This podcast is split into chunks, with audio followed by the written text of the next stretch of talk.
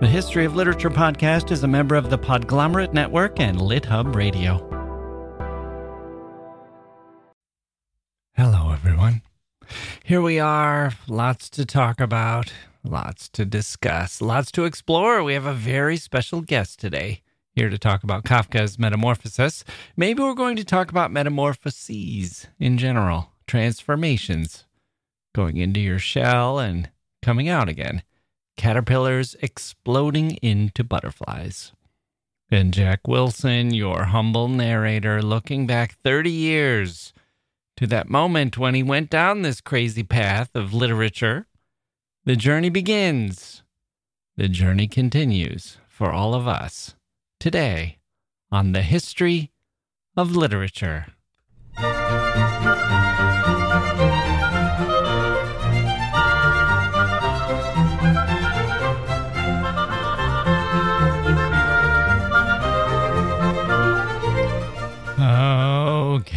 here we go. Like I said, we have a lot going on today. Where to begin?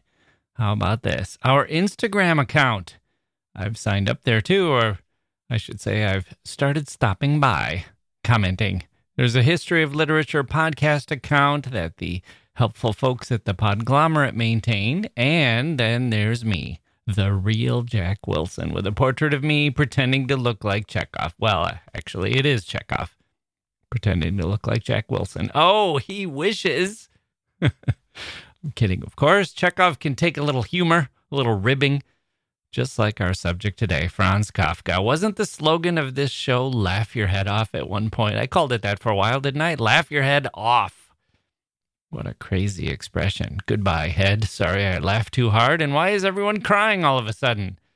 I'm just going to pick up my head and put it back on my neck not a problem unless it's a shattered pumpkin.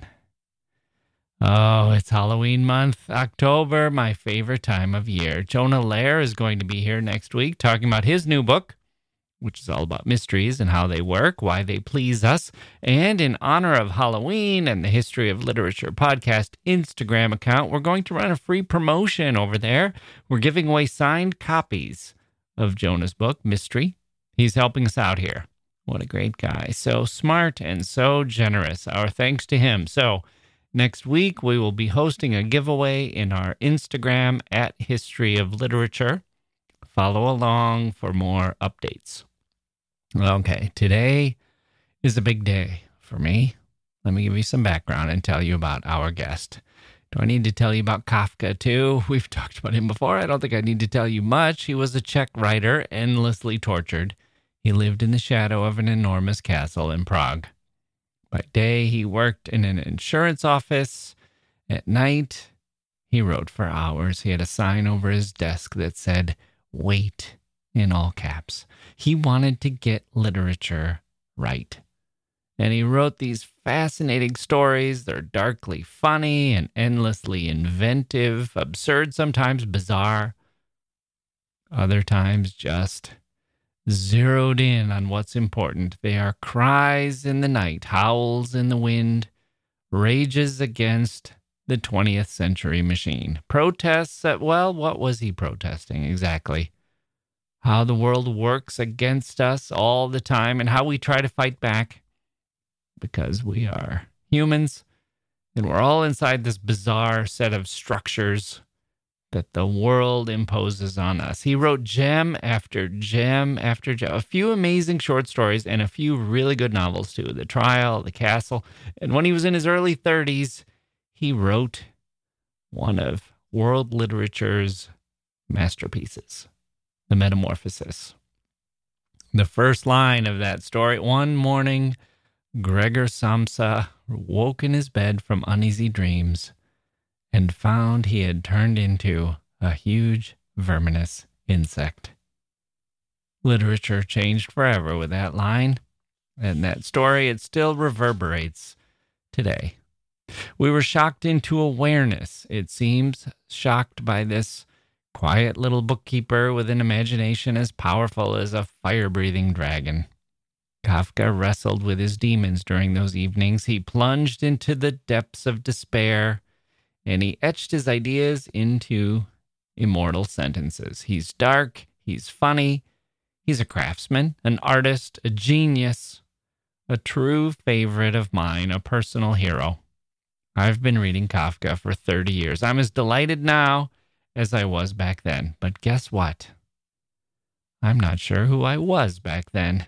I know I loved books. I know I was insane. I know I was friends with Mike. I know I was starting to travel. I know I was falling into something deep and I had uh, no idea where to go. I know that too. But it's not like physical appearance where a photograph can remind you of what you looked like. There's no photograph of the inside of your mind. Or is there? Let me let that question hang for a moment as I turn to an email. This comes from listener Joshua, writing from Texas. Subject Literature and Life. Hey, Jacke. I've been listening to the show here in Texas for about a year now, and I've absolutely loved it. Whether it has been finding new authors or listening in about old favorites, your discussions and thoughts are my absolute favorites for literature. I'm about to graduate from undergrad with a degree in English and minor in creative writing, and am heading towards an MFA in the fall of 2022. As a young man in his early 20s, I was wondering if I could have some advice about what jobs you have done or how you supported yourself in your early 20s while traveling and earning an MFA yourself while finding so much time to read. I have really disliked the jobs I've worked in college, and the day I graduate, I want to leave and find something closer to what I love while also finding more time to read and focus on writing. I'm just not at all into any sort of that typical American dream. And your stories from your 20s are a living example of the ideals I've had for myself once I graduate. I just sort of need to figure out practically how to be able to survive while focusing on the things I love. I love the show and can't wait for all the future episodes, and any advice is much appreciated as I don't really have anyone in my life who has been down any path like this before me. All the best, Joshua. Well, Joshua, what can I, an old man, tell you about the young Jacke Wilson? If only there were a way for me to recreate my past thoughts and ideas. Hold that thought. Here's what I can tell you about the mechanics of how things worked for me. Unfortunately, they didn't work all that well. my my path is not necessarily one I would recommend to anyone. It's been one round of disappointments after another, but I was in your exact position. So why don't I tell you about the journey I took and let you decide whether to follow that or something similar, or maybe you can avoid it. Maybe you can learn from my mistakes. So, let me start with the similarities, Joshua, so we can see if we're on the same page. Let's see. Graduating from undergrad, check. That was me. Degree in English, check. Headed toward an MFA, check. I didn't do that right out of college, but a few years later. Young man in his early 20s, check. Not sure how to support himself while traveling and earning an MFA while finding so much time to read, check, check, and check. Have really disliked the job so far, check not in on the American dream. Not sure. Not sure how to follow that. Check. My jobs weren't really sustainable, and neither were my dreams. Quote The day I graduate, I want to leave and find something closer to what I love while also finding more time to read and focus on writing. End quote. Huge check. Trying to figure out how to be able to survive while focusing on the things I love. Check. Underline. Circle. We'll come back to this. So, first of all, I kind of thought the MFA would help. I didn't think they'd make me a writer. That would be up to me. But I thought maybe there would be some kind of path coming out of there advertising or publishing or something, something creative, something part time, something not too draining. I figured the students would all be in the same boat and not all of us would be professional fiction writers or poets. Of course, not all of us would be teachers, not yet anyway. And so we'd all be looking for something creative and yet still giving us the freedom to be writers. But nope, nothing like that. A classmate of mine put this question to a famous writer who was visiting the program. She said, How do you do it? How do you pay the bills? How, how did you do it before you got famous? And he said, Can I ask if you're seeing anyone? Do you have anyone in your life, any relationship? She was shocked. and offended. She thought he was hitting on her, ignoring her question and hitting on her instead. But he went on and said, No, no, do you have a serious relationship in your life? Are you married? Because what he was really saying was, ideally, your partner or spouse will pay your bills. That's what he meant. Not, I hope you're single. This is a non sequitur. But if I'm honest with you, my wife worked like a dog while I stayed home with the typewriter. That's what he was saying. He told us that. Then he made it big and he got divorced because every single writer is a jerk, except for you and me, Joshua, and all the writers who have appeared on the podcast, of course. So ask the famous writer, How did you pay for yourself? And he reframes it as, Who's going to pay for you? Your parents, your girlfriend, your wife, who? Who? Because if it's you, if you're paying your own way, you're going to be miserable. That was what he was telling us. Well, great. But what if that's not your style? If it is your style, if you could live off of someone else, if you're that blessed and fortunate, then good luck. I hope things work out for you. And please don't divorce that person when you make it, or at least be respectful and kind and grateful because that is a huge burden to have someone else pay for you. It was just not something I could offload on anyone else. My parents are paupers. They chose happiness over wealth, which is fine. They have lived good lives. And my wife has her own career devoted to literature, which didn't have any extra for me. And with kids on the way, I was torn. I couldn't justify tapping out stories and sending them around because I just couldn't deal with being that person. And I didn't want to be the guy shouting at his kids to be quiet. Because there was more to me. I was torn between life and literature. The, sh- the subject of your email, literature and life, not just because I wanted things, although I did want things, not for myself so much, but for my family. But I wanted to live.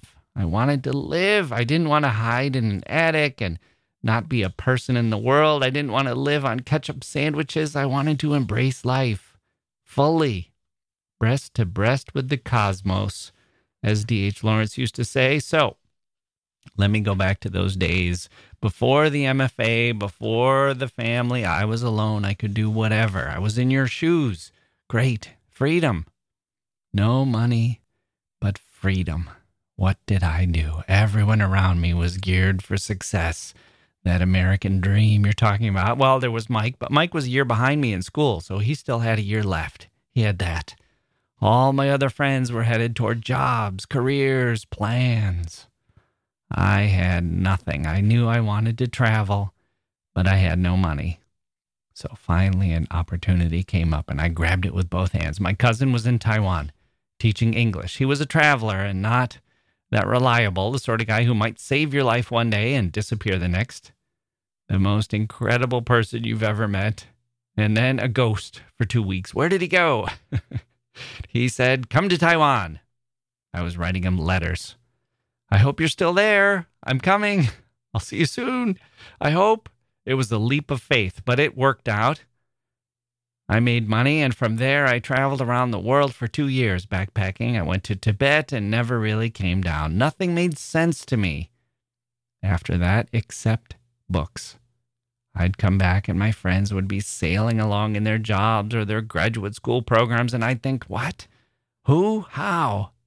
They jumped into this machine and they seemed happy. And well, actually, that's not true. They seemed content or they seemed steady. They seemed on their way, but lots of them were miserable. They were in the machine like Chaplin in modern times, being cranked through those gears and they would write me letters and say, Don't do this. Don't go to law school. Don't go to business school. I wish I was making films. I wish I was taking photographs. I wanted to be a dancer. I started reading poetry at night. All letters I got from friends in this period. And they would say, I wish I was living like you in all caps. And I'd think, but why aren't you? Is this so bad? Is what I'm doing so scary? Is it so bad? It's like those people with some huge flaw that they can't see. Am I really so hideous? Why are you saying you want to be like me, but not actually being like me? Is this so bad? I bounced around. I got odd jobs, picked up money here and there, lived cheap. I would have these intense feelings that I couldn't fill my days with enough, that there wasn't enough time. I would think, I've never seen the Great Wall. How can I live if I haven't seen the Great Wall of China? The clock is ticking, days are going by, calendar pages falling off, and I've never seen that thing. And then I would read Boswell's Life of Johnson, and here was the great man himself, Dr. Johnson, wishing he could go to the Great Wall and urging others to go and saying, Your descendants will pride themselves on having an ancestor who visited the Great Wall. And I would think, My God, that's so true. And here I am in Taiwan, close to the Great Wall. I must go. But also, I must have descendants who will admire me for having gone. How will that fit? How do I go to the Great Wall and have descended? That's another project. So I went to the Great Wall, walked it up and down, tears in my eyes, having finally made it. Well, okay, I've seen some photos that other people took. I never traveled with a camera. I wanted just to take everything in with my eyes and be present for what I was seeing. So I finally made it to the Great Wall, but I wouldn't be thinking just of the Great Wall. I'd be thinking of Johnson and Boswell too, and I'd be thinking of Little League myself in Little League and my imagined kids, those descendants playing Little League. I wanted to be at the Great Wall, a great traveler and a reader and a writer immersed in literature, but I wanted to be in life too a husband, a dad, a person. And even when I was traveling through all those countries China, Tibet, Nepal, India, Morocco, Spain, France, Italy, Scotland, all of them, too many to list. Russia, with the Soviet Soviet era women barging into me with arms full of potatoes. My God, those were crazy years. Even when I was living, living hard, seeing every sunrise and every sunset in a new place, rattling around on buses and in jeepneys and rickshaws and on the backs of camels, I was thinking, oh, should I have two kids or one kid or three? What's ideal? And public schools are good, right? A nice public school for them. West Coast, East Coast, where should I live? Somewhere safe with crossing guards and birthday parties and taking little trips together to the beach, piano lessons, and walks through the woods. Just a small family spending time together. I must have that too, right? And then to make sense of all this, I developed the idea that I was creative, a kind of rebel, someone who lived in a different way, someone who could watch films and read books and think about ideas. But how? Why me? Nobody paid me to do this. Nobody was offering money to be to be what I wanted to be. And so finally, I fell into a career, which is a whole other story I'll talk about someday, but not today. It was lots of hours bringing home the bacon, helping my wife pursue her dream, helping my kids turn from genius babies into charming children into fine upstanding young men and me trying to figure out how I had gone from this guy traveling through Tibet, riding high on the highest road in the world, stowing away in the back of a truck, hidden under blankets in a bus that crashed, all that, all those years of trying to vacuum up life and drink it all in. How was I now just a guy like anyone else? Except I was so miserable. Except I was so joyous. So I stayed up deep into the night and woke early in the morning trying to organize all this in some way. I barely slept. My mind could not stop whirling around. I was exhausted all the time, sleep deprived, but pushing ahead with a kind of manic spirit. Adrenaline, caffeine, I don't know, forced positivity. I was, looking back, insane.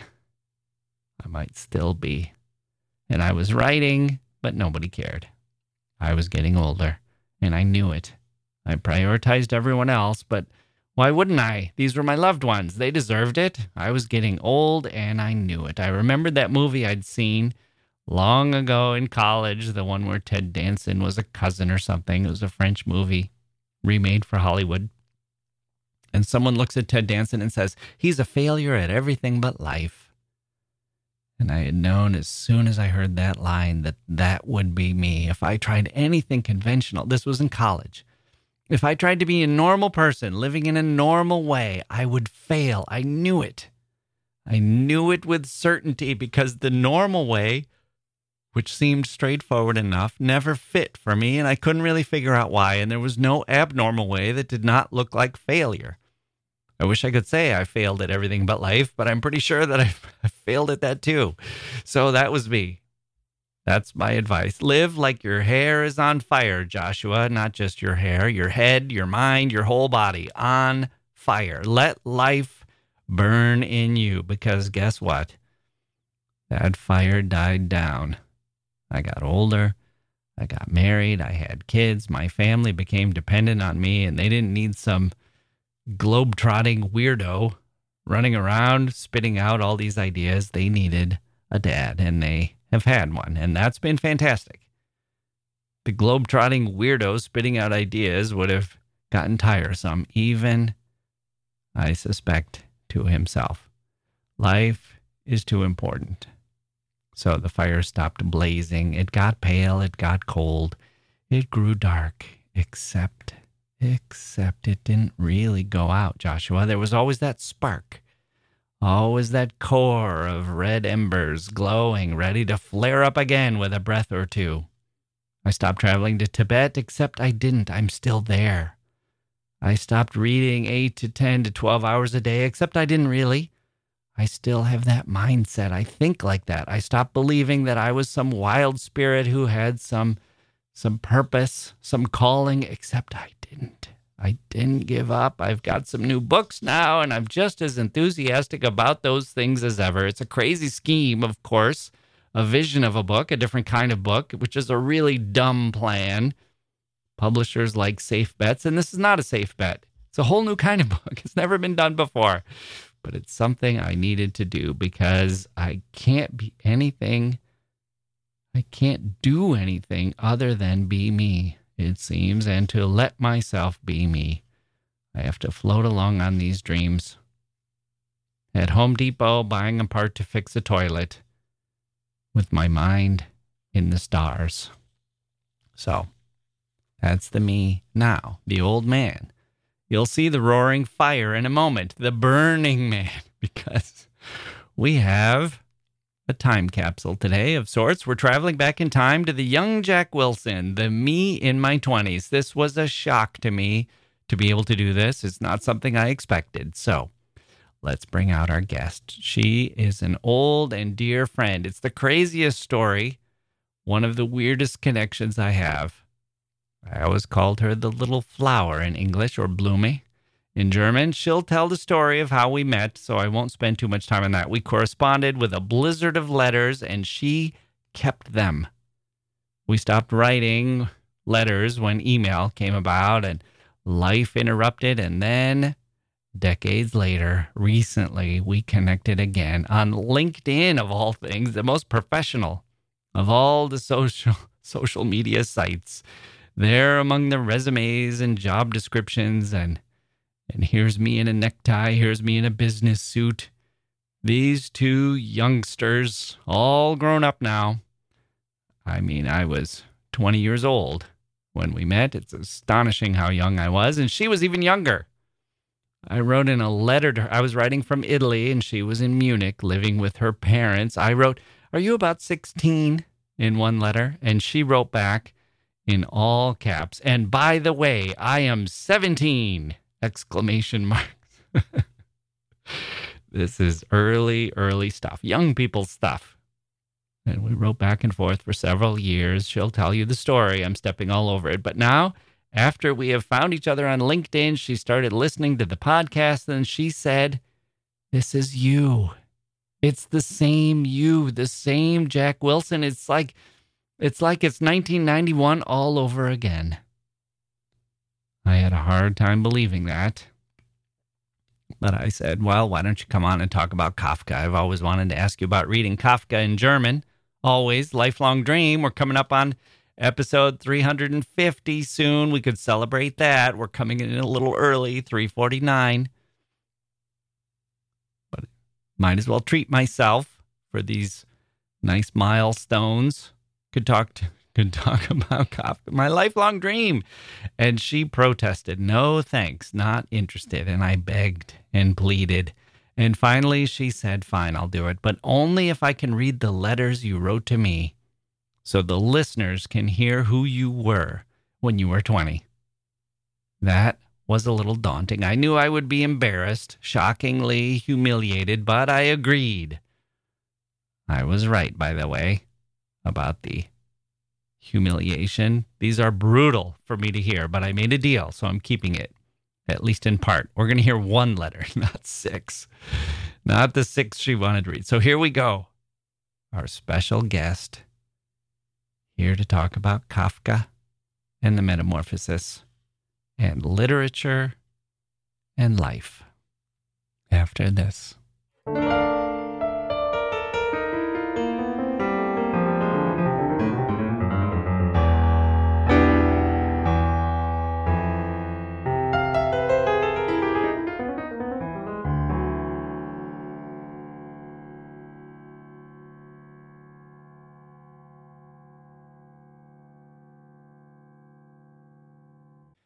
Grown-ups, the Cat in the Hat cast is a new podcast from Wondery, perfect for the whole family. Join the Cat in the Hat and your favorite Dr. Seuss characters as they get whisked away on a new adventure every week. Fish dreams of creating his very own polite and quiet podcast.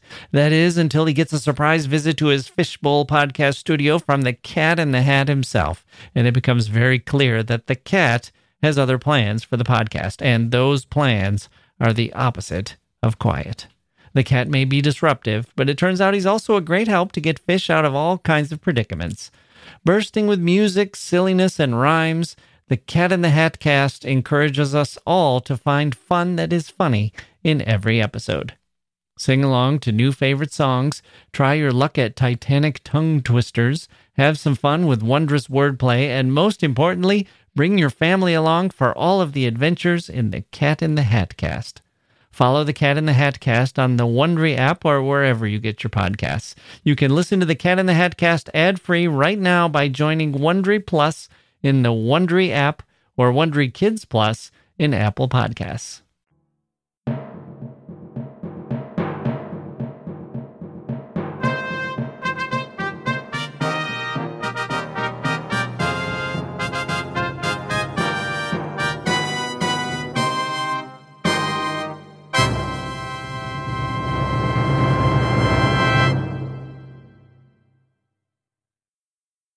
Okay, joining me now is our old friend Blume, a vice president of the Literature Supporters Club, who's coming to us from Munich, Germany. She's here today to talk about life, literature, and Kafka's metamorphosis. Blume, welcome to the History of Literature. Hello, Hans. Good to hear you. okay, so let's go back a bit. This is a pretty special day for me. As listeners to the podcast know, I am on a journey through literature that started about 30 years ago. And and my listeners know they well they've been with me for the last 5 years of that. But in the early years before podcasts before the internet before email even there were a handful of people who were there at the outset. Mike Palindrome was there from day 1 and then a few months after Mike maybe about a year later you were there. So we met and became pen pals and have been friends ever since. How amazing is that Absolutely. And do your listeners know how we met?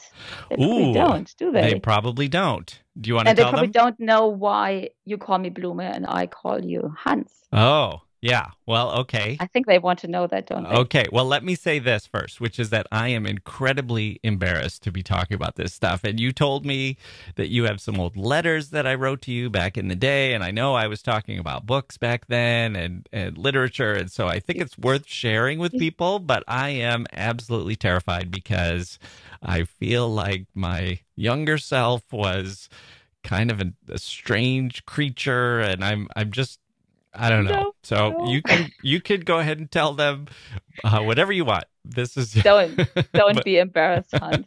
No. okay. well, but I- we yeah, I do think that I might learn something about literature based on what I was saying back then because you know, it's like notes to your future self in a way. I can look back and and Yeah. see did that come true or do I still think that and and that kind of thing. But maybe we should set some context. So, uh, was I in Chicago writing to you or Taiwan or or do you want to talk about when we first met? Um, well, the story was when we first met. I, I'm not sure if I get it straight, so let's Hmm. compare maybe. Yeah, right. So as far as I know, there was a 91 Oktoberfest, Mm-hmm. and we met just at probably 11 o'clock when they finished and they closed down the Oktoberfest. And we're just getting out of the tents, and I was there with a friend, and you were there with two friends as well. And you approached us and you said, in German, you said, Wo kann man hier das Tanzbein schwingen? Which means, when you translate it, it's where can you swing the dancing leg around here? it's very, very old saying, and you got that from a little dictionary. We had a little dictionary. Yeah. Probably you got it from your Swiss grandmother, I can imagine. Yeah, I don't know. yeah, may- maybe so. But I, I can remember we had this little phrase book. So we were coming up from Italy. We were studying abroad. We got on the train and we were coming up to Oktoberfest. We were all excited. And I had never really, well, I had never been to Germany before. I had never been out of the country, out of America before until I went to Italy. And so what I didn't realize after having only been in Italy is that everyone in, in Germany spoke such good English that, you know, we had this little phrase book and we got off the train and said like, Wo ist der Oktoberfest? And people would just respond in these perfect English paragraphs. And you were quite young, still in high school and spoke English then probably better than I've ever spoken any foreign language, including Italian since. So it was uh, it was fun to be able to to talk to you, and it's sort of a credit, I think, to to uh, Germans that you're so good at at learning foreign languages. Thank you. So what did we do after that? We you said, um, wo kann man hier das Tanzbein schwingen? And yeah, we we went I to a think we little went to- cafe, I think. Yeah, and you had a Weissbier and I had a hot chocolate. I think that sounds right. Yeah. Yeah. And then and we talked and we talked for talked hours. about yeah, we talked about politics and we talked about books already and and we exchanged addresses and then we started our pen palship. yeah, that's all it was. And that Yeah, and, and then And now I'm here with 50 or yeah, 40 or Yeah. 50 lessons of my dear friend Hans. Yeah, and now you we haven't really talked. We've been talking today a little bit, but it's been years and years since we talked. We've been touching base now and then on social media, and then we reunited or reconnected, I guess I should say. And uh, you've been listening to the podcast, and we thought, Yeah. let's talk about Kafka. And I am interested to hear from you your reaction to Kafka in German and what that's like, and when you read Kafka in translation. So let's get there. But Mhm. before we do that, you picked out a few passages from Yeah. those early letters. So And the first one I'm going to read today is um, you sent me that letter from Chicago, and you just discovered Rilke for the first time. oh yeah, And you were over the moon with joy. Mm. Okay. Hello, Esther. Esther I have just read Rilke for the first time, uh, and I am now his devoted slave. Das Buch ist wunderbar. and then you um, write down the um, the Song of the Wave, the poem about the orphan Mm. in German, but I'm not going to read that. Oh, meine liebe Fräulein, you are so lucky. I can't understand the poems like you can in German, but someday I will cry with joy when I can pick up a Rilke poem and read it in Deutsch. Oh, Esther, these are marvelous, marvelous little friends I now have. I read them as if I were taking drugs or eating chocolates. The day you were born, you must have looked out of your crib and said, I'm glad I'm in Germany. Now I will be able to read Rilke in German. I, I almost can't open the book because my hands tremble so much. Esther, you must promise me that the next time we see each other, you will explain to me these poems in German. Mm. I want to watch your eyes take them from the page and then hear them come out of your mouth. How soon it will be.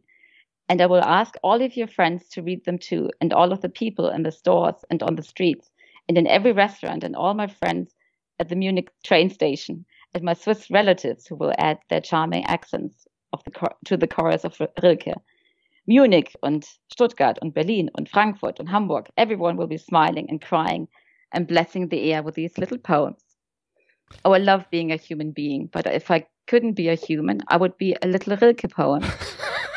That's so, don't laugh. It's so cute. It's so, it's amazing, really. Um, I, could, I would be a little Rilke poem. So I could sit in a book until someone reads me. And then I would shine in the sun and bathe in the tears of my reader. And I would bring love and enchantment to millions of people and millions uh, for millions of years. But each time it would just be me and the one person, so that the one person thought he could own me and that he was the first person to ever have me. well, I know I've done it again and talked about a book more than myself, but these books constitute my life.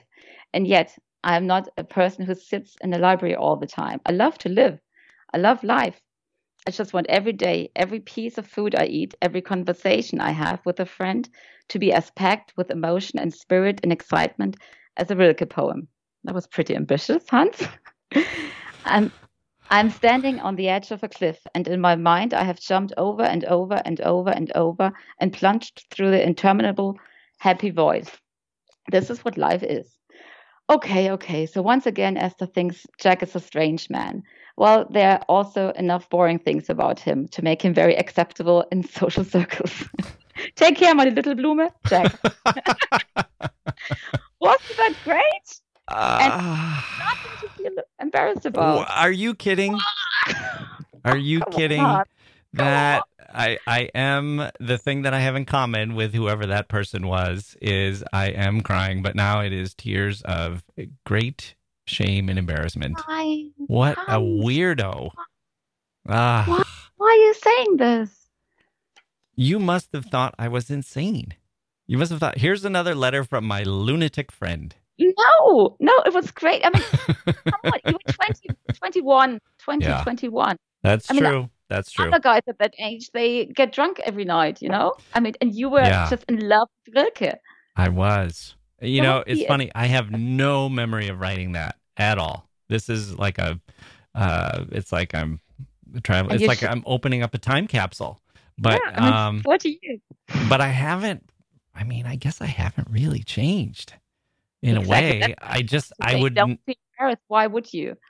You're I, still the same person. I'm still the same person, but I would not say that now. I would not write it. I would be way too just embarrassed to do. Although some some listeners of the podcast might they might disagree. They might say, uh, "Well, this is kind of what you do every week in a way," but that's a little carried away. That's a little over the top. But uh, yeah, if I can't be a human being, I would be a little Rilke poet.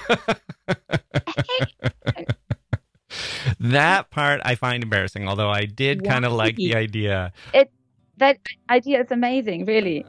I like the idea. The one thing I liked in that was the idea that I was telling you. You must have been excited when you were a baby to look out of your crib and say, "Now I get to." so cool. I'm so glad I'm German and I get to read Rilke in German. yeah.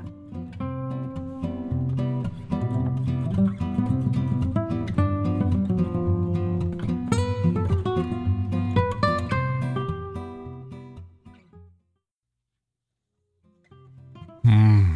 You see that, Joshua? Did you hear that in those letters? The burning? You probably feel like that sometimes too, right? Like you you want to be literature? Well, maybe not. Maybe you're not. maybe that was just me. Don't feel bad if you're not a a lunatic like yours truly, but maybe you'll have a little flower of your own to share some thoughts with, and maybe she'll come back someday in your life like a friendly guardian angel to remind you of your former spirit.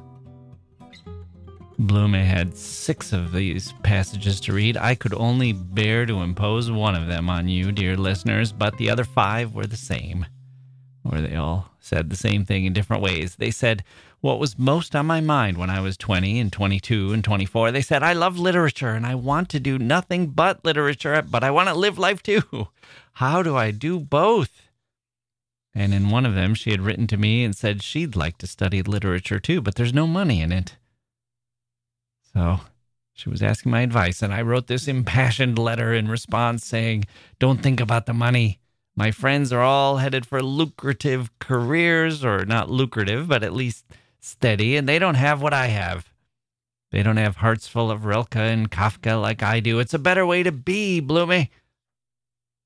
And she took my advice and studied literature for exactly half a year and got the hell out. And she's been pretty happy ever since. She's one of the sunniest people I know. She works and raises her daughter and reads now and then on the side. Good for her. All good life choices.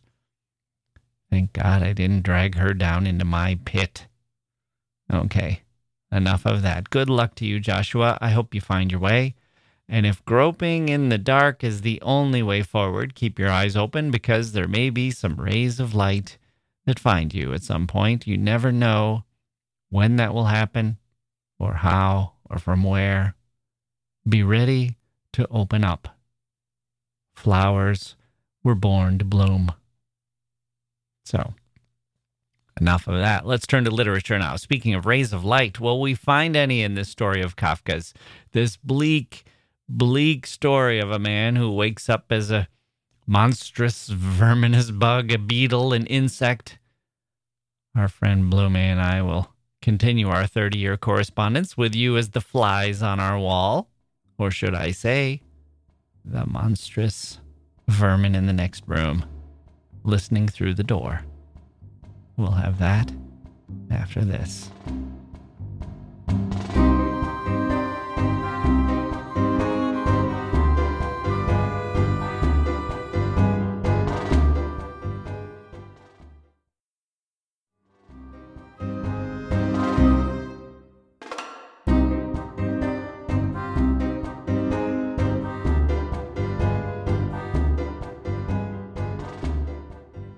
Okay, we're back. We're talking with our old friend from Munich who's here for some Kafka. Very old. Ah, Blume, what place does Kafka hold in the minds of Germans? I've been waiting 30 years to ask you this.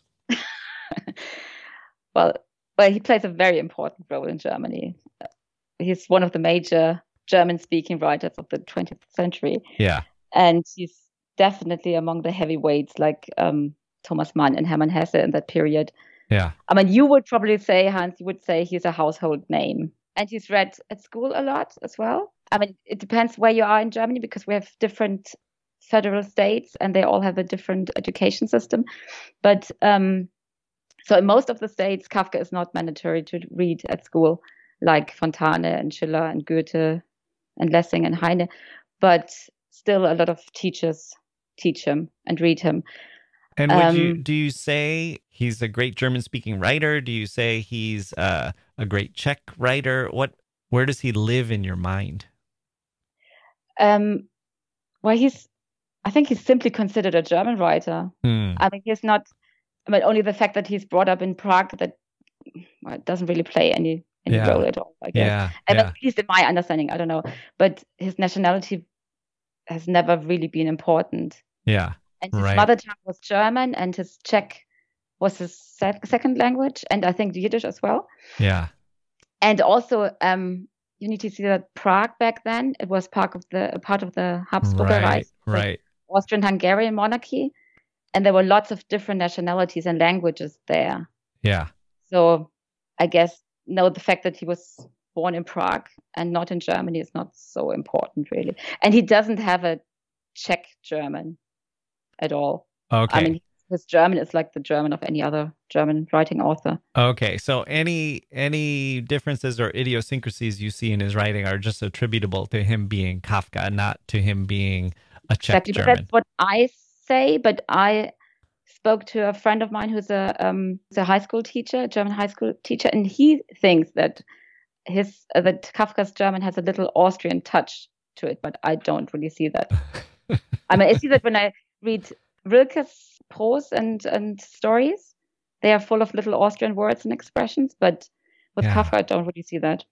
yeah. What does it do for you if you see a little Austrian touch or a little Swiss touch? Does it I mean, is it kind of I don't know if I can if we're if we're going to be able to draw an analogy here, but is it like when I would like when I would read Faulkner and and think that it's kind of like the South a little bit or or a British uh yeah, it's probably the same. Yeah. yeah, I mean, sometimes uh, expressions of words that are different and in Austrian or in Swiss, and in it- Switzerland. it puts a different region in your mind. Exactly. Yeah. Yeah, But yeah. Like yeah. oh, they were from here, or or you think of other writers from that place or something. And you Okay, think oh yeah, he must have been Austrian because yeah, as you know, Rilke was Austrian. So you you read him and you think, oh yeah, that's typical Austrian. That's a typical Austrian term used. Yeah. Okay. But for Kafka, I didn't really see that. And then you've also read it in English. Yeah, for the first time. Yeah. So yeah. how did it strike you? I read the translation by Ian Johnston. Oh, yep. That's and, a pretty famous one. It's okay. not my preferred one. Okay, I didn't know what to get, so I just yeah. I don't know yeah. bought anything. Yeah. Yep. And I can't really say it's that different from the German German German original. Oh, okay. I mean, Kafka's style, you know, is very matter of factish and very straight. Uh-huh. And it's yeah, it's more report. Uh, the metamorphosis are more report, but I think that Johnston's done a pretty good job on the tone. Yeah. When he translated it into English, there was just a few passages or words in the English translation that struck me really. And yeah, one is the very title, The Metamorphosis. I know that's been discussed a lot yeah. by more people who are more experts than I am. But nevertheless, I was I'm really wondering why they, when they first translated Die Verwandlung into English, they used the word metamorphosis instead of the transformation. Yeah. Because transformation would have been the exact translation. Because in German, you use metamorphose uh, only in zoology and botany. Ah. So that's kind of weird, but like probably that's the reason they chose metamorphosis instead of transformation. Yeah. And probably plus also inspired by Ovid's Metamorphose, I guess. Yeah, I think so. I don't know. What do you think? I think it, yeah, I think probably it, it comes from that. I mean, why wouldn't you use metamorphosis if you're talking about turning into a bug? Mm-hmm. I, I could see why they did turn toward the uh, zoology. Yeah, exactly. Yeah, that's what I think. Mm. Yeah. Yeah. The English speaking world has a kind of famous, I don't know what the right word is, trope, I guess, about mm-hmm. the German sense of humor or lack thereof. lack, yeah. and I'm wondering, Kafka has such a dark sense of humor, and the mood is so brutal and unrelenting, but also very funny. And yeah. it's sort of like the you don't know if it's laughing until you cry or crying until you laugh kind of humor. And and he used to read his works aloud and mm-hmm. laugh so hard that he would start crying. So I'm wondering when you read it, do you feel like it's it's tapping into a German sense of humor that maybe the rest of the world has never really given you credit for? Or do you feel like Kafka is on an island and he's yeah. just a different kind of person? Yeah, that's a good question. Yeah. So the German type of humor, humor is more dark, and the Austrian as well. The Austrians yeah. are very dark in their yeah. humor. Yeah. yeah. So yeah, you're right. Yeah, maybe. yeah. So maybe we've been misunderstanding. Maybe we yeah. we, we haven't picked up on it. okay. So let's do a draft. We're going to do 10 things we love about Kafka's Metamorphosis, and we'll choose five oh, each. Oh, hang on. I've got oh some more passages that oh, I didn't oh, really like when the when I read the English translation. Oh, okay. And uh-huh. I've got my translation here, ah. and I will see if I can find the passage, and maybe we'll see mm-hmm. if there was a better way that Johnston missed. Um, when Gregor says to himself, "But I must not stay in bed uselessly."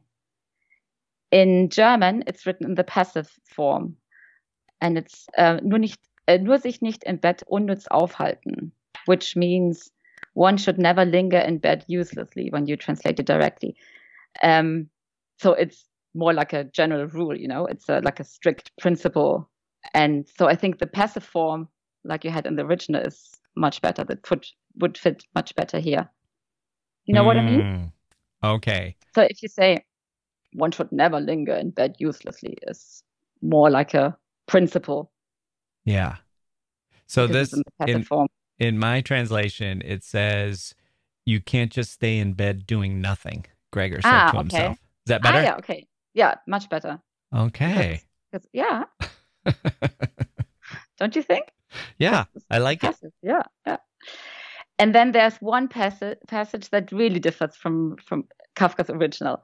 Okay. Um, remember the scene where Gregor tries to save his favorite picture on the wall, Of the lady with the fur. Yeah, Yeah. and when Greta and her mom start clearing out the room and move the furniture around, and in my translation it says, "The picture of a woman dressed in nothing but fur."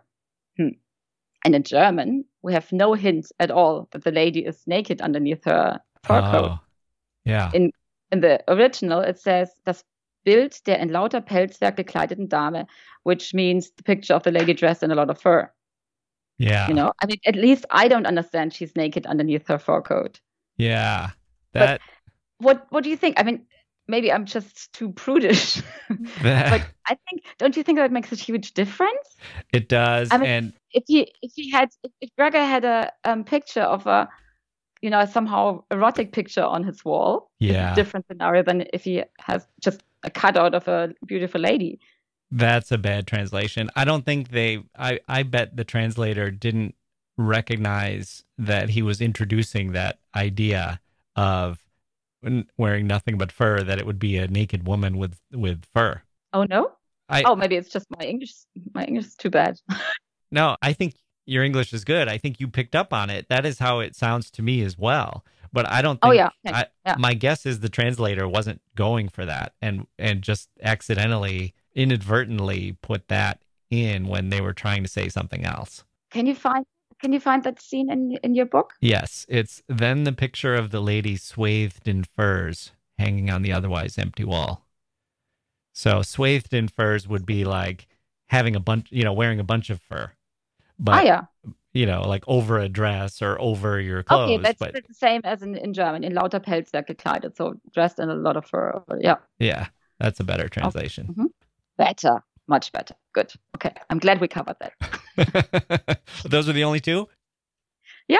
Okay. So not a bad and you felt like the Johnston got the mood right and the general atmosphere and the and the tone. tone. as well. Yeah, yeah, yeah. yeah, Uh-huh. yeah, yeah, yeah, which is the key. I mean, if you get the tone wrong with with Kafka, you you really kind of miss something. You Yeah, know, yeah. it's all Yeah. all mood and tone. Okay, so we're gonna do a draft, five things each. I'll let you take the first pick.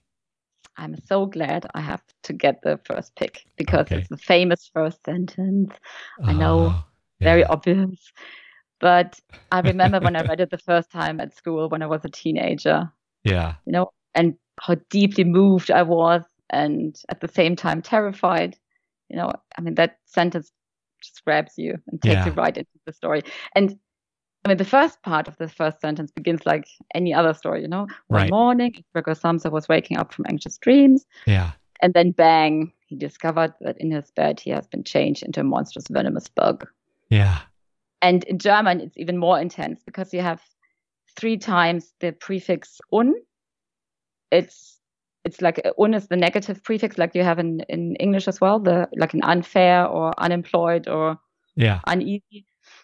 So we have in one sentence we have three times the un. So it's unruhig, which is uneasy or anxious, and then we have ungeheuer, which is directly directly translated as unsafe or monstrous. Oh, And then you have Ungeziefer, which you can't really translate directly, but it means means vermin. vermin. oh, like un, undesirable or un, un. No, Ungeziefer is a noun. No, uh, Yeah. um, it's a noun. It's a ungeheuer Ungeziefer. So Ungeziefer is the noun and meaning, yeah, vermin. It's like a Yeah. unanimal. Oh, something like Right. that. so it's uneasy, un, unsafe, Yeah. unanimal. Ah, yeah. Unruhig, ungeheuer, Ungeziefer. So this sentence just, yeah, the See. best. Definitely my number one. And your number one, Jacke? Well, you know, before I before I give you that, I'm gonna I'm gonna ride right off of that and say something that that flows right out of that. But you know what you're making me think when you tell me about this is I wish that I I wasn't a person and I had been born as a sentence by Kafka. Oh. whatever that was, and people would cry in tears of joy to read me or whatever it was. Okay, moving on. Um, I will flow right out of that and just say the whole opening. The whole thing is great, but I think people who read it, the opening part is the part that you just cannot forget, where he's lying there in bed and realizes kind of what's happened to him and thinking he's got to get out of bed and there's people his family is right outside that door and what are they going to do when they see him and his employer comes over right away and all of that that's the part that's really hard to forget Yeah. but what i love about it it's like a dream or a nightmare but the dream part of it it's like it's inside out is how i think of it or backwards What do you it's mean? well, I I feel like in a dream you start with your normal body and then things start getting stranger and stranger. The strangeness of your body or of, you know, if you can fly or if you're suddenly uh really tall or if you're you're blind or whatever you're dreaming about in this dream, some change that's happened to you, it takes you into this strange world. But what I love about this is that he wakes up and he's different, but then he goes right back to his normal life, right? Like yeah, he's yeah, yeah, he's an insect and his legs are wiggling and he can't get up, but the tapping of the rain on the window makes him feel dreary. He wants to go back to sleep. And then he's not thinking, "Oh, I'm a monster Oh. now. What am I going to do? This is so horrendous." He thinks, "What a strenuous job I've chosen. It's so hard to I have to catch these trains and eat these bad meals and and he's he's thinking about his life as a traveling salesperson hmm the way I read it, here's a confession. I've had moments where, you know, you're driving in a car and a car swerves in front of you and, you know, your life passes before your eyes and you're about to get in this big car crash and you think, oh, I'm about to die. But the thing that leaps into your head is like, well, at least I won't have to go into the office tomorrow and finish that project that I'm so tired of working on. You know, it, it's like your your job has taken over Yeah. and you're not living because of the job. And it, it- that's what i love about the metamorphosis is that it it encourages us to look at his body and say yes the modern world has trapped him. He's imprisoned in this shell. It's like a metaphor for you know or it's like become literal that he's imprisoned in this shell. But it's also saying like even if you're literally trapped in this body of this insect your mind can't even consider what that problem because you're so busy thinking about how your oh. actual life where you have a And human body catch the train. is so draining that you can't stop thinking about it. it. Like he says, to hell with it. You know, he's talking about his job. To hell with it. Like here he is as a bug and he's thinking about it's time for me to finally quit my job. He's not thinking mm-hmm. like I need to get my real body back. He's thinking I got to get out of my job. That's actually my number two, Hans. Oh, okay. And okay. yeah, it's, it's a, yeah, it goes in that direction because I love Gregor's obedience to authorities. Yeah, Yeah. Yeah. loyalty and dutifulness to his boss, his company, Yep. and of course, above all, to his family. I mean, that really that, that's funny. It makes me smile, but it also makes me sick. Yeah, right. Well, And that that's very Kafkan, uh, Kafkaesque Mhm. is how it, it. We sort of laugh about it, and it's it's so bleak you almost have to laugh. But it also there is such a, a ring of the harshness of the world in there, and the harshness of of reality. Okay, so I'll take my number Yeah. two, which is kind of right in that same vein, I guess. Well, actually, I'll just say this about your number two, and then I'll take my number two. His he's so here he is changed into an insect and he says oh well we can't stay in bed. Yeah. like we gotta like gotta do something.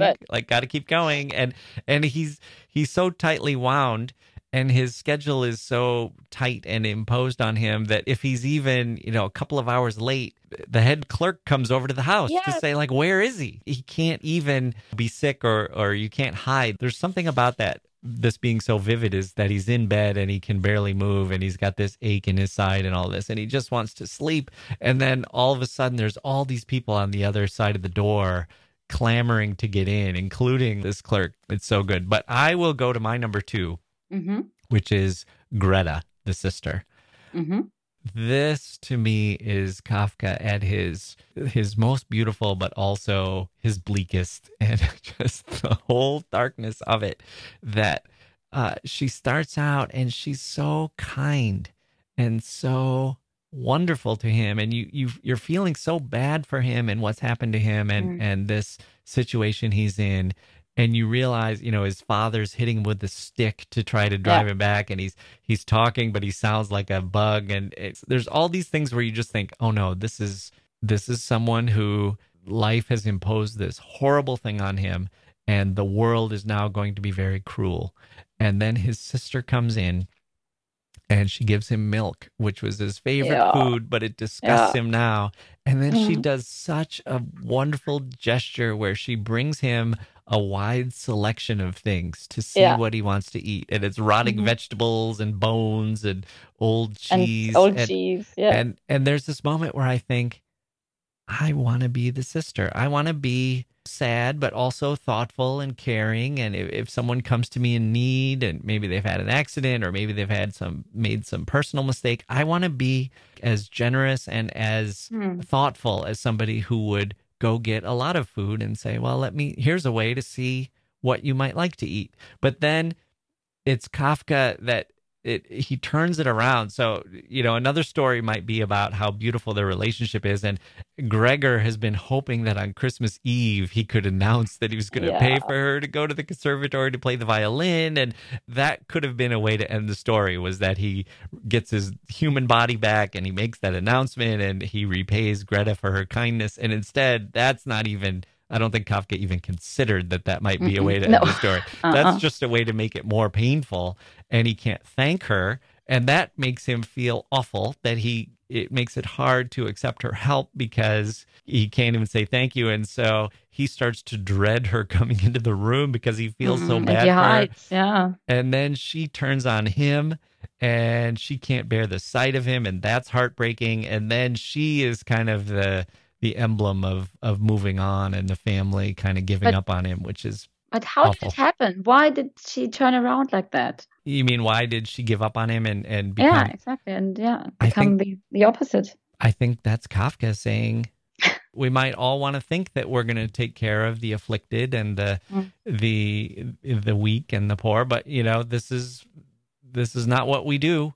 What we do is we move on and we we value the youth and strength and freedom and and we sort of we turn a blind eye to how much suffering there is Mm. and how much suffering there is that's invisible to us. I think you could look at it and say this is all about how we walk past the starving man who's sleeping on the Mm. sidewalk or yeah, something. yeah. But I think you can also look at it and say, this is us not recognizing how much pain there is in the traveling salesman who is our neighbor or the our Mm. colleagues at work. We're all in this kind of miserable state of suffering and yet we act like, well, if you get a a little raise or you get to take a half a day off someday, like that should be enough and you should be happy now and and all should be good and stop complaining and and don't even think about how unhappy you are.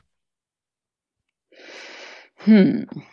Yeah, but yeah, I agree. I love that scene when Ah. Gret when Greta brings first she brings the the bread and the milk, and then she brings all sorts of different kinds of food. Yeah. Yeah, that I really like it. But it wasn't among my favorite five. Okay. So what's Um, your number three? Um, it's a long one. Hmm. It's just it's simply the way we slowly along the story we find out how Gregor acts as an insect, or Yeah. he looks like an insect. He realizes his new shape. In the end of the first paragraph, it says his numerous legs, Mm. pitifully thin in comparison to the rest of his circumference, flickered helplessly before his eyes. you know, in the first sentence, you don't really understand what's going on. Okay, he turned into an Okay, but then Those you read about legs. his legs, and you begin to understand that he's really transformed into a beetle. and you picture him lying there on his back with his skinny little legs flickering in the air, yeah. and then you slowly start making a picture of of of Gregor, how he looks like and how he behaves, Right. and it's really slowly, you know. He, Gregor and us, we discover how his new body and his new self looks like, Right. It just and yeah. and even I mean you you see that even more when the story goes on.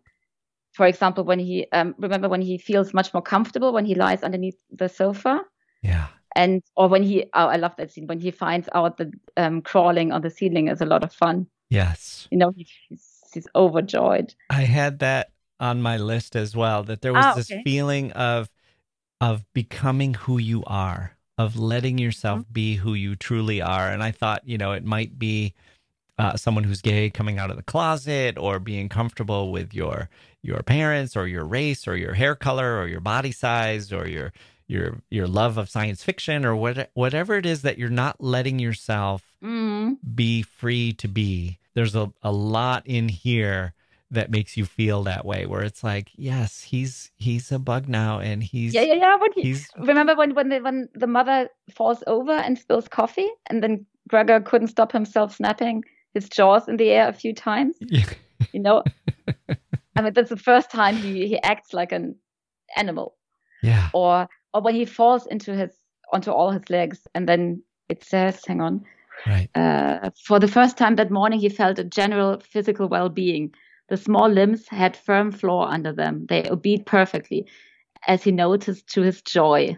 I mean, joy. He feels Yeah, joy. He's yeah. a beetle and he feels joy. Yeah. But yet it's really the first time he allows himself uh, himself to act like an insect. But it's like with Kafka too. He's not so simple as to sort of make it be that that's the lesson we take from the story because Yeah. he's also the mother makes the point like, well, if we clear out the furniture, Mhm. we're abandoning hope that he'll be anything but an insect. And and Gregor feels pulled in that direction too, right? He's thinking, well, what if this is temporary and and should I still like music and what if I don't like it and and I think that's a big part of all those things that I mentioned about, you know, being comfortable with who you are and your body size and all of that. There's also still this pull of like, well, what if this really isn't me or what if Mhm. what if I'm giving up something that it's going to be hard if I never get it back? I, I don't want to know for sure that I can't get that back. And that's what makes it so hard to go through change. True. Yeah. Mm, Yeah. so good. What's your number? Uh, what are we up we? to now? Three? Three? Three? Four? Four? Okay, so this this is similar to the things that that you've said already, I think, but I'm going to phrase it this way. What's not in the story? And the big thing that's not in the story is trying to figure out how this happened. And Yeah, exactly. yeah, you're so right. and he's he also, never asks. He never He asked. never asks. and he's not angry at God or the universe or you know there's no like well there must be some scientific explanation have I been experimented upon or was I bitten by a radioactive beetle Yeah. or you know something like that most writers would put that in and most characters you know would feel like the character had to have some um a gypsy put a curse on him or you know there'd be something and this one there's no explanation offered and there's none that Gregor ever seeks. And sometimes he gets angry at his family but all of the emotions that we see are not anger about his condition. They're anger about the Yeah. way humans feel toward one another. If there's something that comes between them that makes communication difficult and understanding impossible it feels like this is a situation that we could all be in with other people if there's something that comes between us or gets in our way or that we we come to feel this way about other people Yeah. Mm. Very good. Very good. okay what's your number four Um, my number four. We're back in the first part. After he had just spoken to his, his long monologue to the manager through the door. You know, when the Yeah. manager is outside the door and he's inside Yeah. the door. yeah And the manager didn't really understand what he was saying. And now Gregor is determined to open the door to see what happens. So Yeah. this is fate. No? He Yeah. wants to be seen and see the reaction by the others because there are two options. If the family and the manager were shocked, then he's really a beetle. And then he would not not long longer be responsible for for his job or his family. yeah And it says um, he would no longer be burdened with resp- responsibility and could be calm. But if they behave normally, so he wasn't a bug or a beetle, then he'd just try to catch the eight o'clock train. I love that passage. So right cool and down to earth. No, it's fate. yeah I just open the door and see what happens. So if I'm a beetle, I'm no longer responsible. And if I'm not, I'll just catch the train. I love right he doesn't think like well what do, what do i eat now what's everyone else going to say he just sort of like Yeah. he's he's uh you know it's almost like you know Wiley Coyote when he's chasing the roadrunner and he runs off the cliff and he keeps running and as long as he doesn't think about being out in the you know above a canyon he's okay but as soon as somebody points out to him that he's got nothing underneath him it's when he falls you know and it's almost like his routine of his job is like that. He's had this great break. It's like he's run off the cliff. He's now a beetle, but he still is kind of like, well, as long as as nobody's too shocked, I certainly could use the job and and That's- what what That's right. that's my obligation. Yeah. okay. So I am going to take as my number four just the other characters. We've talked about the family a bit, but just the minor characters in here. Oh, I love so I know, much. The, I know what's the- come now. the head clerk who who screams as he runs down the stairs and and the cleaner that The old clean- the widow the strong, strong and bony cleaning lady. who sees something in him because She's he's like so a cool. survivor and she says Yeah. come over here you dirty old beetle like Yeah. she's she's and he says he, she's probably meant to be friendly it's like those people who are beaten down by life and then they're the ones who are good at they volunteer at schools and take care of the kids who no one else will handle or or they adopt the dog that nobody else wants because the hair is all mangy or something and then she says it's all been done she says at the end like she's thrown Gregor in the garbage or something. Like- yeah, but what I, I don't I don't understand that scene, Hans. I don't understand that scene when uh, she got rid of Gregor's body, yeah, and then the father's reaction is, uh, "We'll give her notice tonight." yeah. Why? Don't need her. Yeah, you don't need her. They were keeping her around Yeah, to take care of, Oh. of their problem. Yeah, it's been done. It's been done. she, It's all and been she done. was so proud of it. and then they're gonna fire her. They don't say like, "Oh, please keep our secret," or it's like, "Okay, well now we're done with you." And then the Yeah. other, the the last minor character are those gentlemen lodgers with their Mm-hmm. beards and the way the three of them are always moving in sync, and and the way Gregor thinks of them and everything. It's just, I love those those characters as well. Yeah. You can really picture them, can't you? Yeah. Yeah. Yeah. okay. Okay. Number five. Uh, my number five. Well, again, it's well, it's funny and I love it about the metamorphosis, but it also drives me mad that Gregor's never ceasing understanding, consider uh, considering, and he's he's got sympathy for his family. He feels sorry for them, and he feels sorry that he can't fund them anymore. He finds Yeah. excuses, and even when he's being abused and pushed by the father, and he feels sorry for his mother.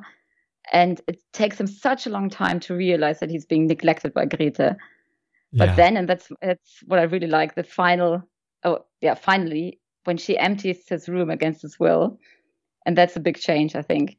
Thank God, because he finally develops some kind of fighting spirit. yeah. For me, it's a bit, a bit like a break in the whole story because everything changes after this. Gregor's being neglected. Before that, he was cared for by by Grete, but now he's been neglected. He's hurt by the apple thrown by the father Hmm. They don't clean the room anymore and he slowly starves himself to death Yeah. and yeah and then in the end the family is relieved by his death They're relieved. And that was my Yeah. number five as well. The Ah. ending and the way uh, the last sentence in my translation is, and it was as if to confirm their newfound dreams and their good intentions that when they reached their destination, their daughter got up before they did and stretched her young body. And it just seems so, what a perfect way to end this story that there the sister is going to live now. She's going to live and grow and love and be a human being with all the the pleasures of Don't- youth and sex and everything else ahead of her. A young body that can stretch but that we just sort of take that for granted don't we? That it's like just having a, a body that's not a beetle. That's something we we mm-hmm. don't really thank our we don't count our blessings uh, about that every she's day a caterpillar she's a caterpillar and she turns into a butterfly yeah yeah ready for marriage they're just glad to be moving forward. Goodbye, Gregor. You're Yeah. no longer this weird thing that lives in where our son used to live. Mhm. Does the ending make you sad at all? um well not sad more upset i guess and Hmm. angry Yeah. But- i remember when i read it the first time as a teenager yeah. back then i felt something like a relief Yeah. that Gregor ended his horrible being, Yeah. his fate, being Yeah. neglected and hidden in a small room. You probably closed the book and got up and stretched your young body. yeah, and now that I can't do that anymore. yeah, I see it differently now. yeah, now that you have to roll Yeah. like sway sideways back and forth, back and forth before you get out of bed. With your legs wiggling in the air. yeah, yeah, yeah, yeah. Um, Ah, yeah, yeah. When I was a teenager, I saw it differently. I, yeah. I, for me, it was a relief Yeah. when he died. yeah. But now, well, it's a bit different, I guess. Now I just feel like we're doomed not to really connect. That we have, there's so much sadness in the world and, and pain and sorrow and hard feelings. You Being so gloomy. Yeah.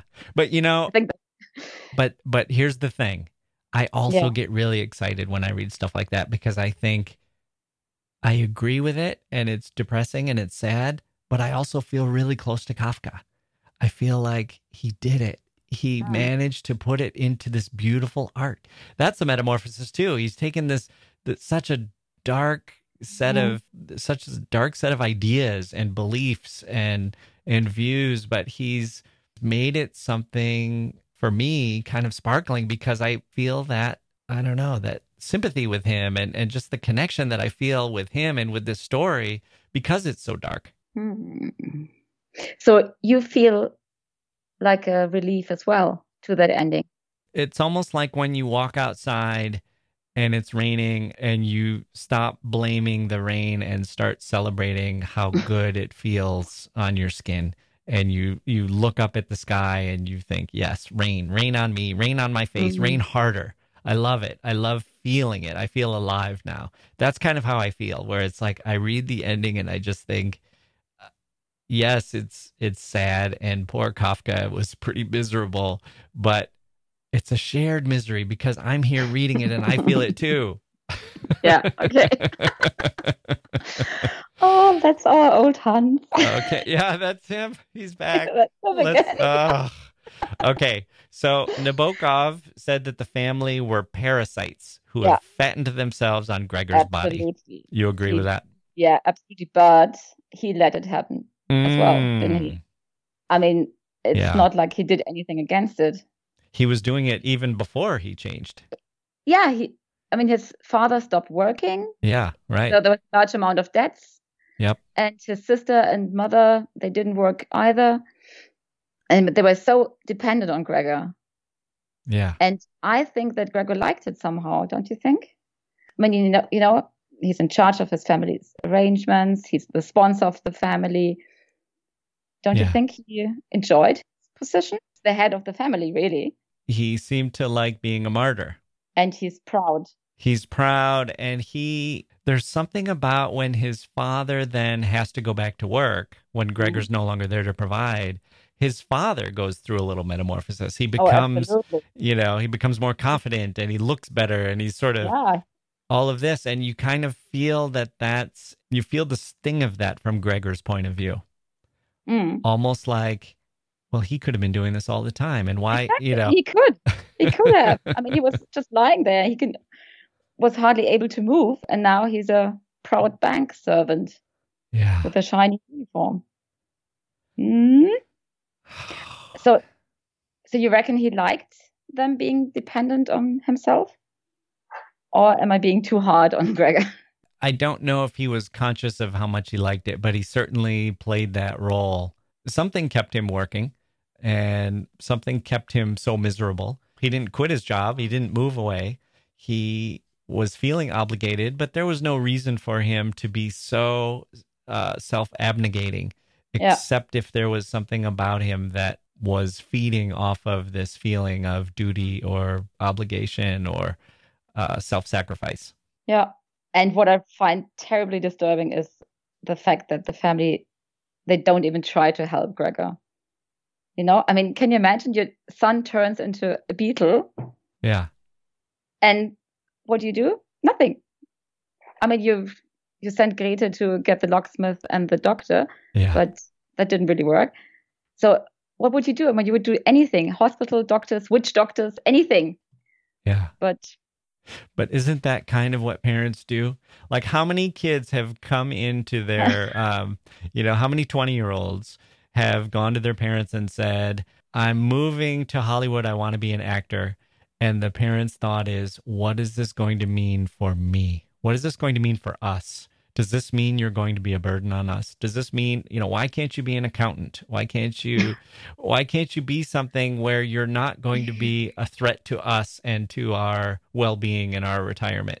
And then, you know, the person chooses oh, okay, I guess I should be an accountant. And then it becomes like, well, now I'm an accountant because I'm taking care of my parents or because I'm mm. I'm doing this. And and it's kind of a, a story of children and parents, I think. Yeah, I guess. Yeah. Uh, huh. Can we end this on a happier note? Oh yes, okay. because okay. I have a surprise bonus question for you, Jacke. Oh, oh my goodness. oh no. Okay. Are you ready? I'm ready. You wake up in the middle of the night and feel the urge to draw a cartoon. You grab pen and paper and draw a little Calvin and Hobbes story in which Calvin builds his famous transmogrifier. Ah. All of a sudden, Calvin becomes a real boy and asks you to choose between two buttons on his machine. When you press the left one, you'll be transformed into the Jacke of the past, 30 years ago, when one of your dreams from back then will come true you have the chance to travel through Austria, Switzerland, and Germany for a week and get people to read Rilke poems to you in German, Ooh. which was your dream from back then when yeah, you were That was. When you press the other button, you will be transfor- transformed into the Jacke of the future one year from now. And the dream will come true that you will have then.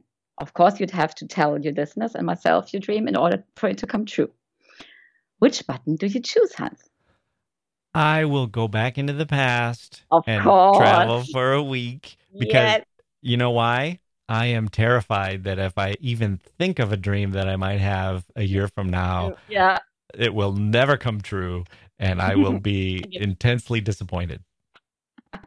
So I'll go back in the past and I will have some mm-hmm. friendly Germans uh, if I can get them to stop talking English to me for a few minutes and uh, force them to read uh, Rilke to me in German. And your dream will come true. Great. it's kind of like that other Calvin and Hobbes story where the where they get a wish and Calvin is wishing for all kinds of things. I can't remember if it's all this money or all this power he wants or something. And Hobbes wishes for a tuna fish sandwich. Tuna fish sandwich. Then, yeah. and then in the final panel, he looks at Calvin. He's eating a sandwich and he says, "I got my wish." Okay, well, let's leave things there. Blooming, this has been such a treat for me. Thank you so much for joining me on the history of literature. It's so lovely talking to you, Hans.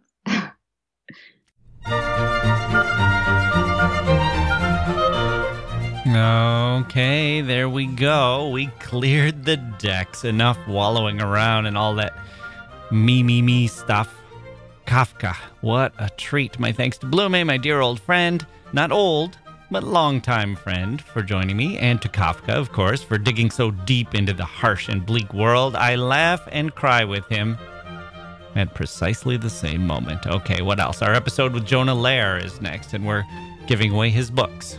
Signed copies of them. These are great. Everyone should read them, especially if you like mysteries, but really, these are not just for fans of mysteries, but for fans of how narratives work and how we communicate with one another and how we think. So head over to our Instagram account for more details about that. And we'll have more in the next episode, too. And my thanks to you, dear listeners, for indulging me today. I just realized that I, I called you monstrous vermin earlier. As Alfred Hitchcock said when he was accused of calling his actors cattle. And the interviewer said, Really? Jimmy Stewart? You worked with Jimmy Stewart and Cary Grant and Grace Kelly. They're cattle? Is that how you think of them? And Alfred Hitchcock said, Well, some of them are nice cattle. So yes, you're monstrous vermin, my dear listeners, but let's not fool let's let's not fool ourselves about what you are. You're beetles stuck on your back in bed, just as I am, just as we all are. But some of you are nice, monstrous vermin. I'm Jacke Wilson, losing subscribers with his that was Bloomy's idea, by the way. Maybe she could come on the show and the listeners would drop from 2 million a year to zero. We'll see, I guess. But do come back at least for one more week with Jonah Lehrer. Give us one more week. I'm Jacke Wilson. Thank you for listening, and we'll see you next time.